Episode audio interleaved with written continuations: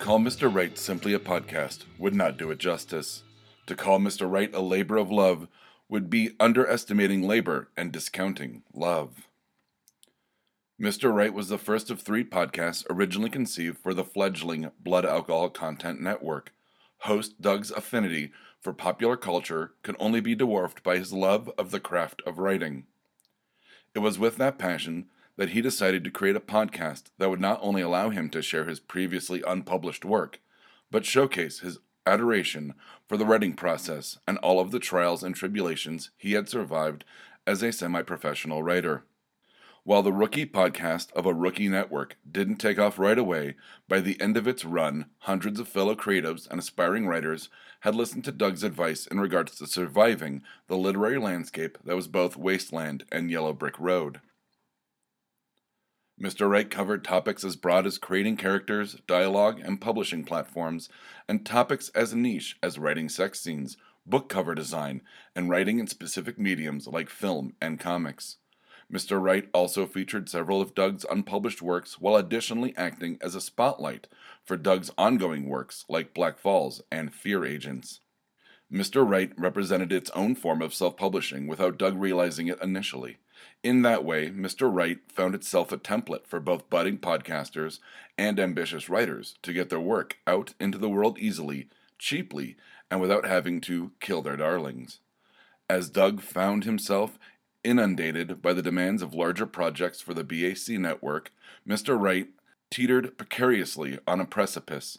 Mr. Right's biweekly topics were dwindling, and there was a choice to be made sacrifice Mr. Wright's quality for the betterment of the BACN's other shows, or graciously curtain call the podcast, knowing it would mean furthering the creative endeavor that had outgrown it. Finality is a strange thing. The end of something should always feel like the beginning of something else, and with Mr. Wright, that sentiment cannot be more apt. There's a terrible live song about the cycle of life. The end of Mr. Right leads to the protracted birth of both the Fear Agents and I Hate Kathy Hammond podcast. As one ends, several begin. While that cliche persists, so does another. Mr. Right may be laid to ashes, but it may rise like a phoenix. As Doug continues his path through the professional world of writing, he's bound to find more triumphs and pitfalls in his journey. And when he does, Mr. Right will be there, in some way, to warn or greet everyone else. That was the eulogy for Mr. Right. I'm Doug, and this is the final episode of Mr. Right. Well, possibly final. Like I said at the end of the eulogy, I may think of more things to talk about, uh, and I just won't have a strict, consistent schedule for this show. But like I said, I want to thank everyone who's listened to this, who's tweeted or emailed or Facebooked or commented or liked or subscribed, all of that the positive, the negative. It's been an amazing journey on this podcast.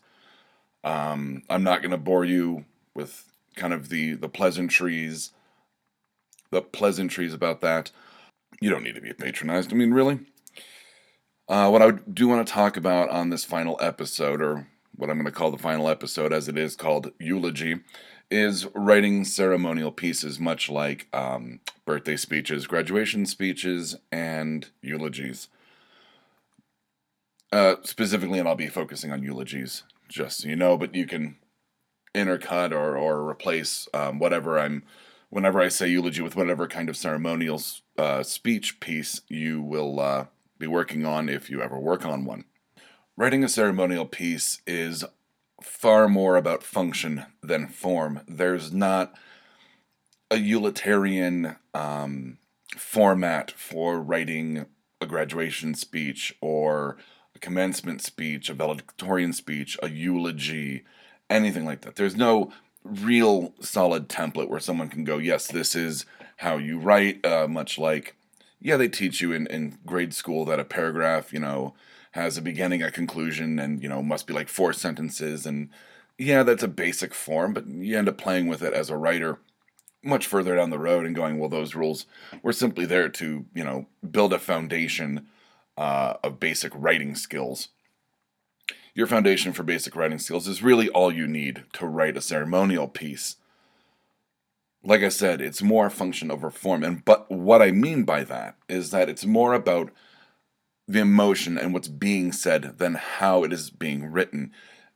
I, of course, dropped a weird line there about a live song and never really go back to it. And I I know that that was such a weird thing to do, and by the time I was ready to record, it was too late. I didn't feel like going back and editing um, the eulogy itself.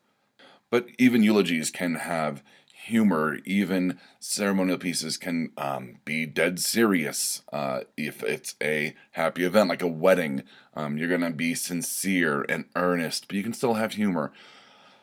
Once again, it's more about the emotion behind the piece as opposed to, you know, the words you're saying yeah, I naturally use um, what's called parallel structure, and what that is is um, repeated phrases working in threes. Uh, you see a lot of that in presidential speeches. I, I'm sure I must have done an episode about it. Uh, you know, the very beginning of this podcast, this podcast life. Um, I'm sure I did on like probably the poetry uh, episode. I probably talked about parallel structure there, so go back and listen to that if you're interested. But once again, it was it was feeling, it was what I was feeling about Mr. Wright, and there was some you know dry academic bits about not boring necessarily, but dry academic bits about how you know its birth was through the beginning of the podcast or the network. Sorry, the network, and this was kind of the history of it. But then it turned into something else, and it, it, was just I, I just wrote what I felt, uh, and it was very strange eulogizing a a concept, a construct, as opposed to a person. Um, but anything can be eulogized, apparently.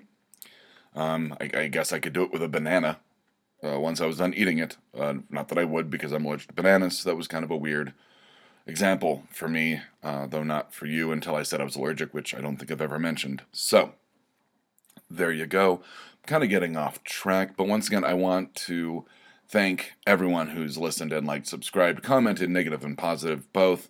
Um, uh, you know, being a writer, you take notes, you take criticism, and you have to do it.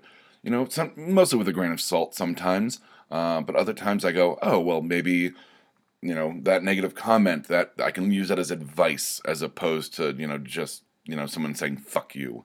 So so, from uh, Mr. Right, I want to say once again thank you. I appreciate everything, and maybe the show will be back um, when I come across certain topics that I want to discuss. Uh, you can always follow the network on Facebook and Twitter and Instagram. Uh, Facebook is where we, you know, post um, all the new shows. So if you were ever wondering if a new Mr. Right is coming down the road, Facebook is where we would post that. As long as I'm sure I would say something on our website www.bacnpodcast.com. Uh, and I'm sure I'd write something in our um, monthly blog about, you know, the, the return of Mr. Right. So if you want to keep track of this show, that's the way to do it. Or subscribe, because obviously you'd get notifications if I put up a new episode. So once again, thank you very much. I'm Doug, and this has been Mr. Right. Right on. If you liked this, check out some of our other shows like Mr. Right exotic liability, and no applause, just the clap. You can find us at www.bacnpodcast.com and by searching for BACN on iTunes and Stitcher.